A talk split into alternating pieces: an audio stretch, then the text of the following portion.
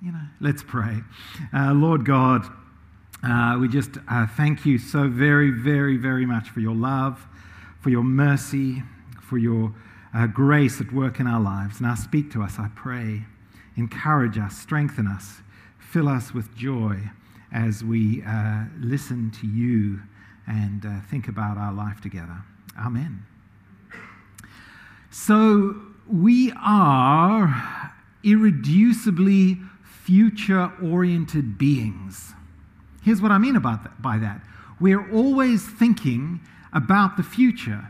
What we think about the future has a massive impact on, on how we live in the, in the present, in the now. So even now, you're, you're probably thinking about the future. You're thinking, how long is Mark going to speak? It's really hot. When can I get out of here? Need, when am I going to get my next cup of coffee? If you're one of the musicians, you, you, you might be thinking, oh, what's the key of the song we're going to do when Mark finishes up? What's going to happen? And, and maybe you're thinking, as you saw the photo of Oliver and I, wow, you know, I've really got to get on and plan our family holiday for after Christmas because everything's probably being booked up. And, you know, so we're, we're always thinking about the future. Now, it might be five minutes down the track, it might be five years, it might be 10 years. That's what we do. Because we always think about the future, and what we think about the future has a big impact on our present, uh, promises matter enormously. Okay, promises matter enormously because promises are a commitment in our world, which is really all about relationships. Promises are a commitment that one person will make to another to ensure that the future has a particular shape as far as it's up to them to accomplish that, right? So if I promise you that I'm going to finish in 20 minutes, I'm making a commitment that in 20 minutes I'll stop speaking and you'll be able to get coffee, right? I mean, I'm not making that promise, just to be clear, but were I to make that promise, that would be the effect, right?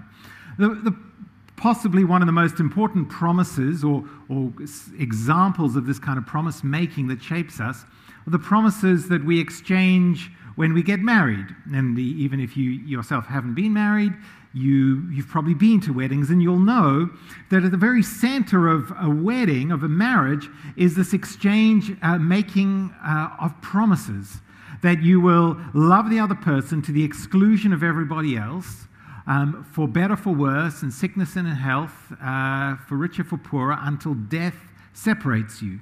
So you make that promise to the other person, and that, that promise then shapes, that promise is about a commitment that you will exercise into the future, and it very much shapes how you live now, doesn't it? The, as you believe and trust the promise of the other, it shapes what you do here. So the first thing you do is once the other person has made that promise to you is you delete Tinder from your phone, right? And if you don't know what that is, ask me afterwards, and uh, you know I, I, can show you. Um, I joke. I can explain it to you. I can tell you what it is. Get rid of all the dating apps from your phone because when someone promises to love you exclusively and you to love them, you stop dating other people.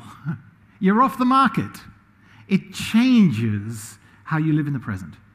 So, promises that tap in, that, that, that shape our present behavior are powerful because they actually hold out a particular future for us. And that's integral to who we are as human beings. Now you say, what does all that have to do with Isaiah 35 and with Advent and this Christmas season? Well, a great deal because in Isaiah 35, we see that God makes three promises to his people that were incredibly relevant then and are extraordinarily relevant for us today. And if we believe the promises that God made in Isaiah 35 to Israel, and we believe that there actually are promises that he's made for us today, it has an enormous impact on how we live now because of what we believe he will accomplish for us. So, what does, what does God promise? Well, he promises uh, three things. And um, the first thing he promises is that I've got to make the technology work. Hang on a moment. The first thing that he promises so that uh, he will heal creation. So uh, look at this, right? Um, Israel have been in exile. This is written, this book was, this, these promises were probably written down around 580 BC. Israel had been taken by the Babylonians out of Israel. They're living in exile. And God promises, firstly, that He's going to heal creation. He's going to heal all of creation. Now, I find this interesting because sometimes we can think, with our chronological snobbery, that we are the first generation who've discovered environmental degradation. We're the first really green sensitive generation. Yeah, no, we're not. You know, we're really not.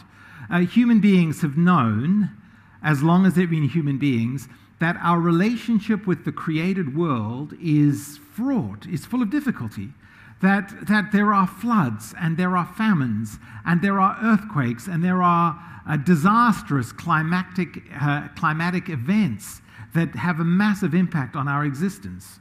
Uh, and so here, the promise of God to Israel is listen, I'm going to do something where the desert and the parched land will be glad, where the wilderness will rejoice and blossom like the crocus, it will, and thanks for the explanation of that, Rolf. The, like the crocus, it will burst into bloom. It will rejoice greatly and shout for joy. All of reality will be healed and restored. And, you know, we, one of the one of the animating drivers of the green movement, which has an enormous amount to commend it, is this deep sense that we're made to live in a beautiful garden where, where our enga- engagement, interaction with this beautiful garden is always just one of joy, and it provides for all our needs, and it's sustainable, and it's glorious, and it's life giving.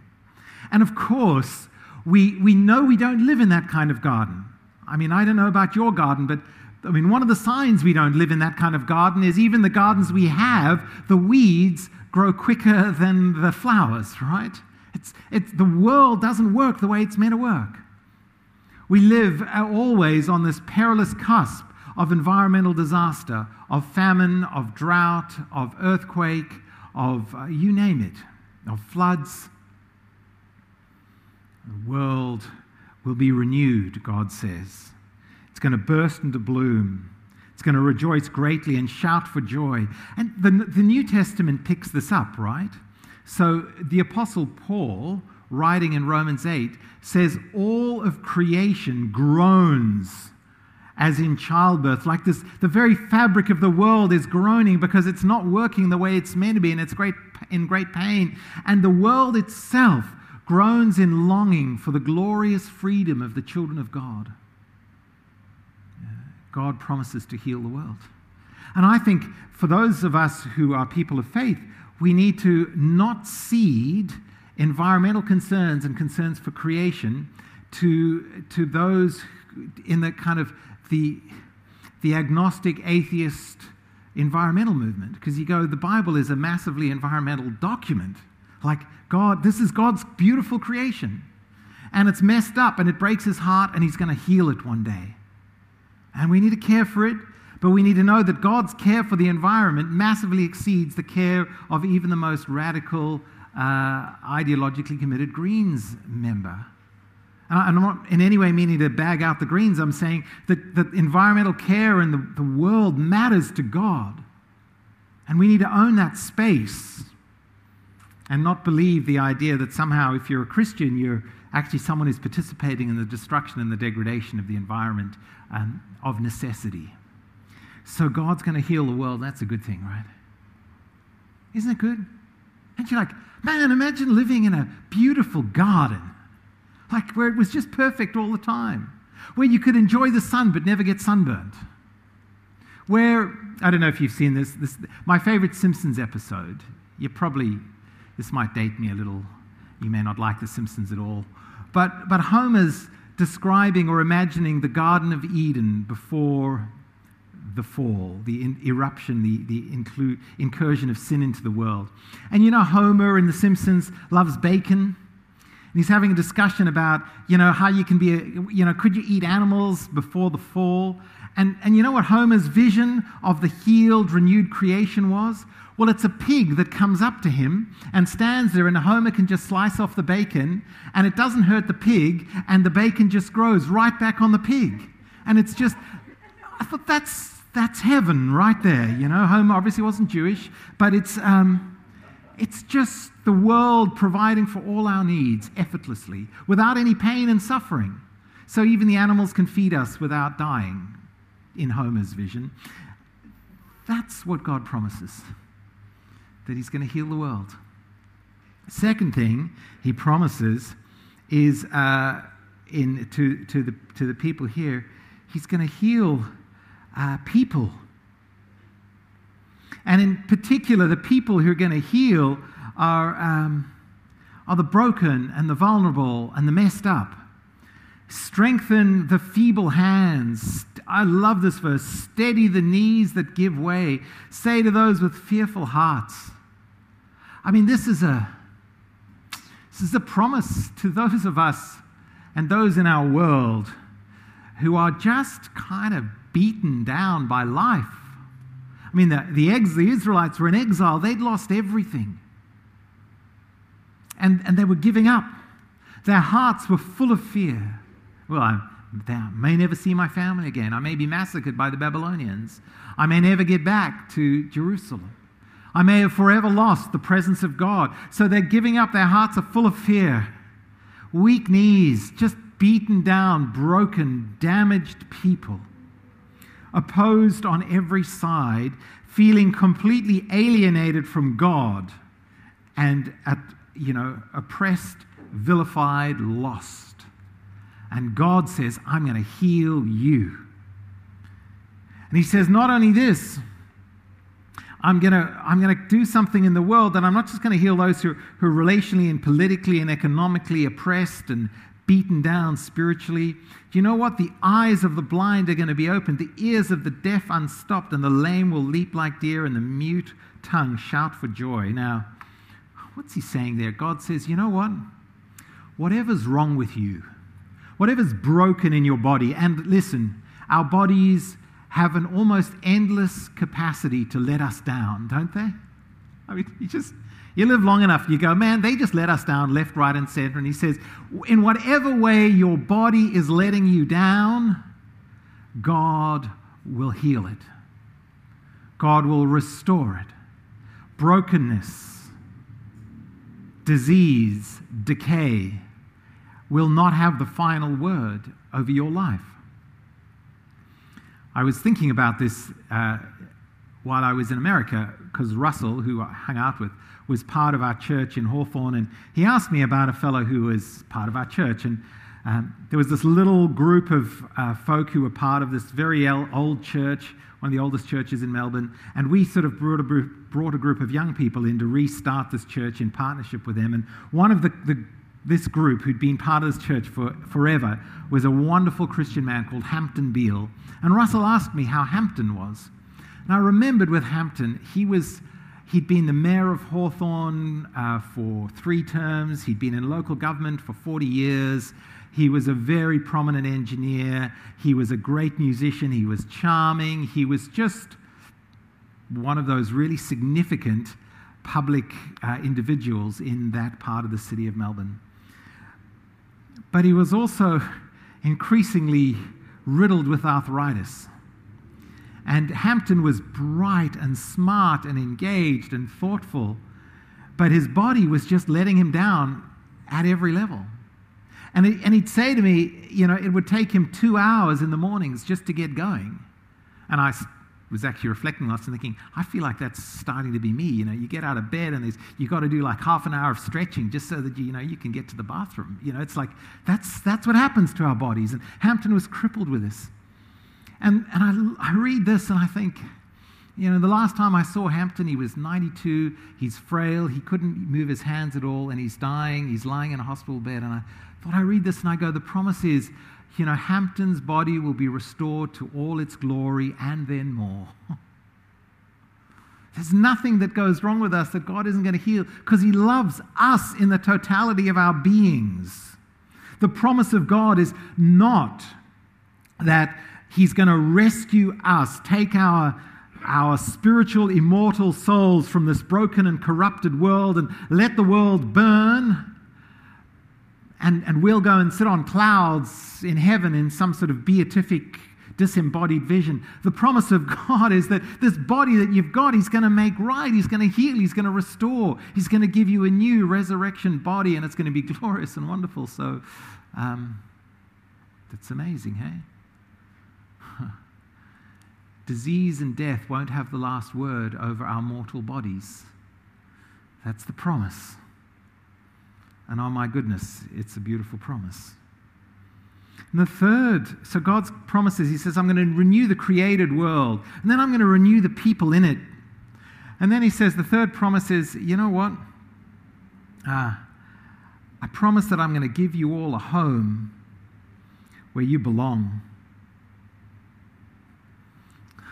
I'm going to bring you home. So He says, it's going to be a highway there. It's going to be called the way of holiness, the way for those who walk on this and they're going to come back to God and they're going to enter Zion. And Zion is a metaphor for home, for a place of eternal belonging. For the Israelites who received this promise themselves, it, they, they located Zion with, with Jerusalem, with going back to the physical promised land. But it's taken up in the rest of the Bible and it functions as a metaphor for, for the heavenly Jerusalem, for the create, the, the renewed reality, for a place of eternal community with God in a new world. He says, I'm going to give you a home. And you know what? You know, I mean, eh, what is a home? Why is that a great promise? Well, a home is a place where you're always welcomed, right? Like imagine that. You'll never be excluded. You never, home is a place where you go where you know no, mat, no matter what kind of an idiot you've been, the doors will always be open. You'll always find someone who loves you. Home is a place of security where you go no matter how terrifying and scary and broken and damaging the world is out there. When you come home, you get protection. You get a roof over your head and walls to keep out bad things. A home is a place where you can be who you are with complete, utter vulnerability and transparency, right? Like uh, when you come to church, you can't be that. Like you've all got your clothes on, which is a really good thing. And some of you have got makeup on, and we've most of us brushed our teeth, and we've most of us brushed our hair, and you know. But when you're at home, you don't have to worry about people seeing you in various states of undress and without your hair done and with your teeth unbrushed and just seeing you as you are. That's home. Where you just, with all your glorious ordinariness, you are welcomed and accepted and embraced and never rejected. And you're perfectly safe and you're perfectly secure. That's home. And God says, you know what? I'll make a home for you. I'm going to make a place like that. It's called Zion. It's called the New Jerusalem. It's called the New Creation. It's going to be a place just like that for you. Huh. That, that's a great promise, right? That's a great promise. Now, uh, how's God going to how's he going to come through on these promises? How's he going to do this? It's important, right? And, and what we see here in this, and this is why it's such a, it's a, in the, in the church's uh, uh, lectionary or set readings for this time of year, this is one of the, the lectionary readings for Advent, because Advent comes from the Latin word adventus, which means to come. And this time of year, we think about the coming of God into our world in the person of Jesus 2,000 years ago, and the coming of God in the person of his son Jesus that still lies ahead of us. And that's how God is going to honor and keep and fulfill these promises by coming to us. It's God's own presence that heals creation. Look at this. Um, the glory of Lebanon will be given to it, the splendor of Carmel and Sharon. They will see the glory of the Lord, the splendor of our God.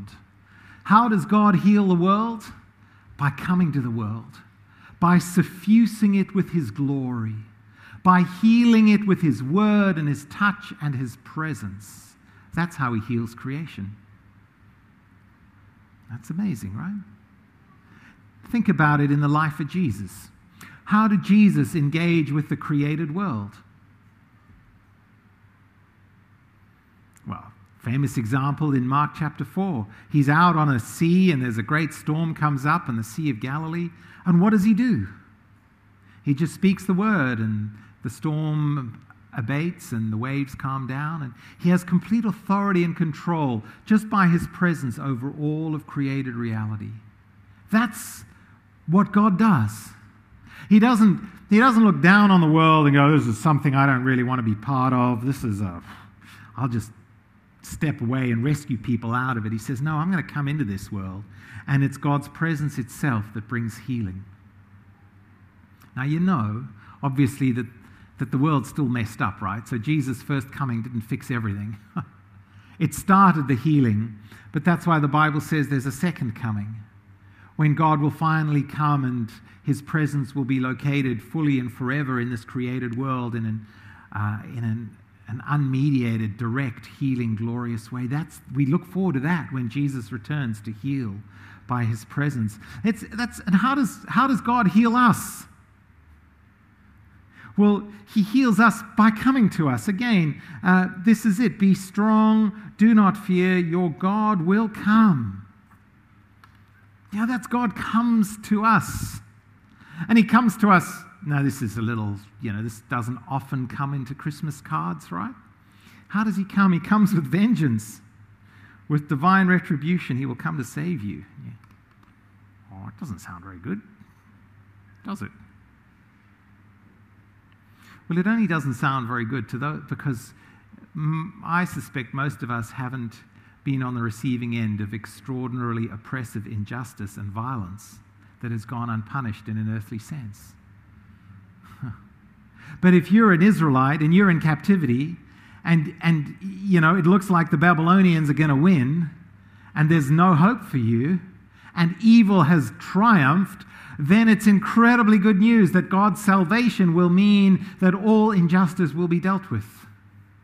Another way of putting this is God's going to heal us by coming into our lives and into our world and actually doing away with everything that would harm or diminish or destroy us. That's what he's like. So he's going to do away with disease. He's going to do away with the aging process. Like, that's pretty cool, right? Imagine only ever getting better and more glorious mentally and spiritually and physically, and for that process to go on forever. That would be extraordinary, right? And God is going to defeat, He's going to come with vengeance against the aging process that robs us of our dignity and in the end robs us of our lives. That's what God's going to do. He's going to come and defeat the aging process. Like, hallelujah, that's great. I never thought I'd be that excited about this, but you know, I'm, increasingly excited about this. God's going to defeat uh, people who do us evil. There's going to be no more uh, interpersonal violence or oppression or injustice. He's going to do that.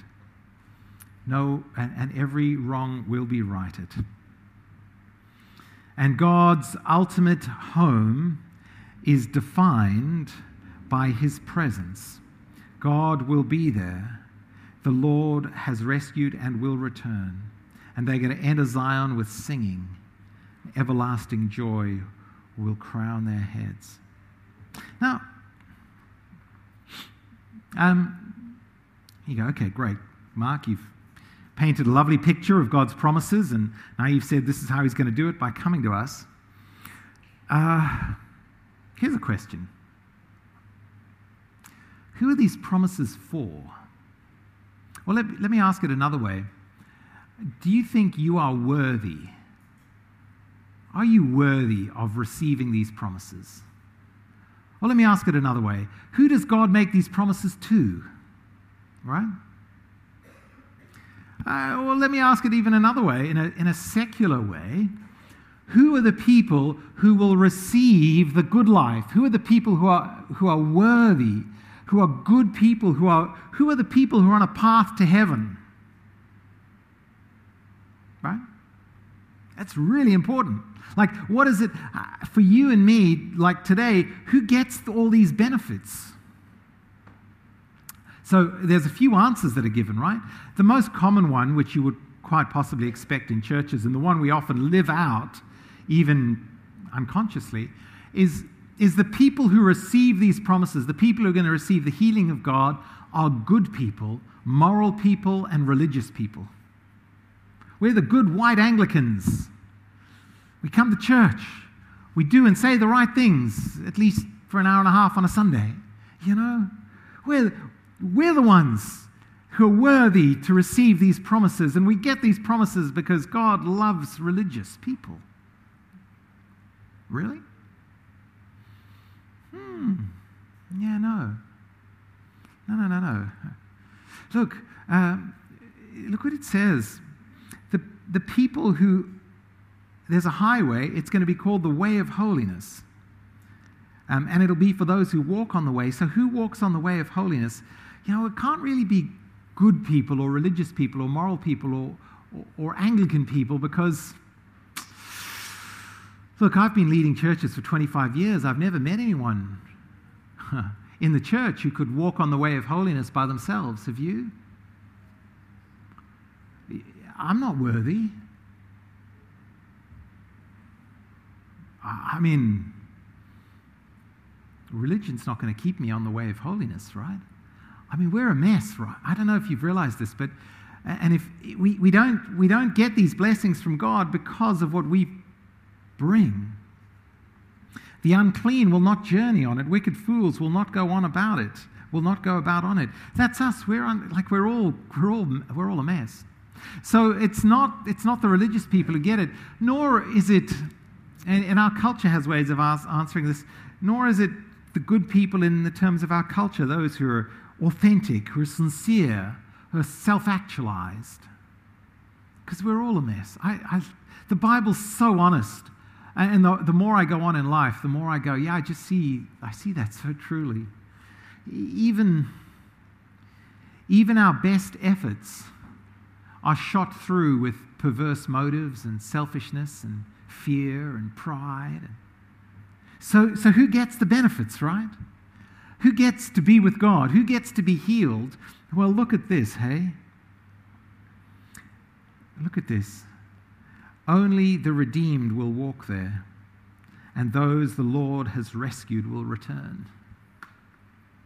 The redeemed, well, really significant to understand this concept of redemption. Uh, in the Old Testament, you had this idea of a kinsman redeemer. In the Hebrew, it's a goel. And a goel was a, what, what could happen was if you got yourself into terrible difficulty financially, you could sell yourself into slavery to pay off your debts. You could say, I'm indebted to you, I can never pay it off, but I'll work for you for free for seven years or 10 years or 20 years, and eventually I'll pay off my debts. Now, the Bible's always known that slavery is a, a terrible thing, so provided a mechanism for a a family member of yours could be your redeemer.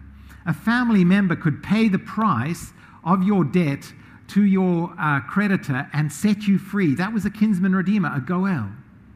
And God says, guess what? Uh, those whom I set free, those whom I redeem, those for whom I am their kinsman redeemer, they're the ones who get all these promises.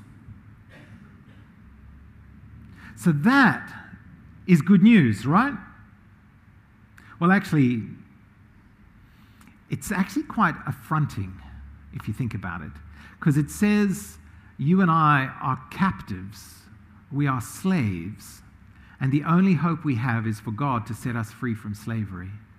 The only people who get on to the highway of holiness that leads us home to a place of complete healing are those who have been in captivity, in slavery, and whom God has drawn out of that slavery, not because they're good or moral or religious, but because He has loved them.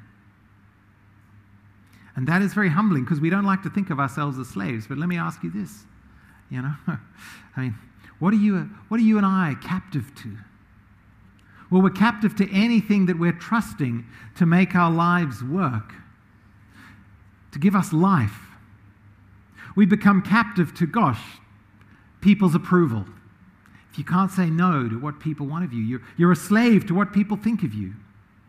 If you, if you believe that it's your own moral efforts that will actually make you worthy enough for God's love, you actually become captive to a whole system of self improvement and religion and morality.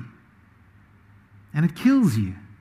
You can become captive to pursuing a life of personal peace and affluence. That above all else, even if you dress it up with religion, what drives you, what holds your heart is that, that you've got to have a life where you're at peace and you've got to have a life where you're affluent.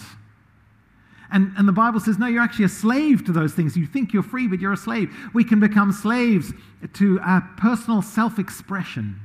The philosophical term that floods through all of this is voluntarism, that it's my choice, my self expression, my will that shapes all of reality. And I'm going to resist anyone telling me what to do. And the Bible says, no, you're actually a slave when you live for yourself like that.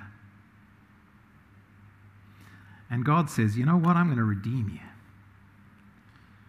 Not because you're good, not because you deserve it, not because you're moral. And that's what Christmas is about, right? Christmas is God coming to us in his son Jesus as our Goel, as our kinsman redeemer, to come and set us free from the self imposed slavery and captivity, the mess we've got ourselves into. And here's the good news. Here's the good news God is going to take you home, He's going to heal you, and He's going to give you a place of belonging in a totally renewed creation, not because you and I deserve it, not because we've earned it, not because we're worth it, but because He loves you and in his son Jesus, he has come to pay the price to set you free from captivity, to defeat all those things and those forces that would hold you back. And he said, I've come and I've rescued you and I've redeemed you. So now, now just hang on to me.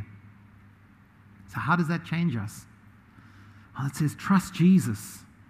Trust him with your present because you know that he's promised you this future. And the future promises are not, they're not grounded in you or me, which is an incredible relief. Like, ah, this future is mine even when I stuff up. Right? So, like, I, I, let me tell you one thing. Uh, no matter how hard you try, you'll never be worthy of this future.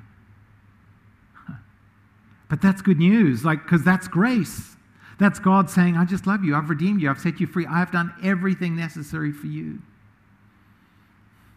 So, what does that mean? That infuses, I, am going to end with this. I just, that should infuse our lives with singing and everlasting joy and gladness. Like, if that's the future, and God has promised this for us, then he says, The life I want for you now is a life where you are overtaken with gladness and joy. I just think that's important this Christmas. Like, it doesn't matter what kind of a crappy year you've had, and some of us have had really crappy years. It doesn't matter what state your physical health is in, and some of us are more rapidly declining than others. It doesn't matter how miserable we might think the whole world is. Do you know what? If these promises are true, then we're going to be overtaken with gladness and joy, and that should characterize our lives. We, the people of God, should be the most joyful people on the planet. Not because of anything in us, but because of what He has done for us. Sorrow and sighing will flee away. Like they're just temporary that you feel the force of that. You need to. I need to. This, this troubled life, all the pain and brokenness of this world, it's all going to flee away. So don't let it define you now, and don't let it define your response to each other and your response to this world and your response to God, because it's all passing away, and what will remain is everlasting joy. I don't know. I'm sure on the inside your hearts are somersaulting with joy. And it's just the humidity and the heat that is making it hard for that inner joy to come out. But oh my goodness, friends, this is, ex- this is an extraordinary set of promises. Let's pray. Lord God, uh, this Christmas, help us to actually believe these promises of yours. Help, help our belief and our trust in these promises to fill us with gladness and joy. And Lord, we long for the day when sorrow and sighing will flee away, and we and all your creation will be fully renewed, fully healed, and fully restored. So fill us with joy as a church this Christmas. Drive out the sorrow and the sighing. And may your presence dwell afresh with us as we enter into this great season of Advent. And we ask this in your name, Jesus. Amen.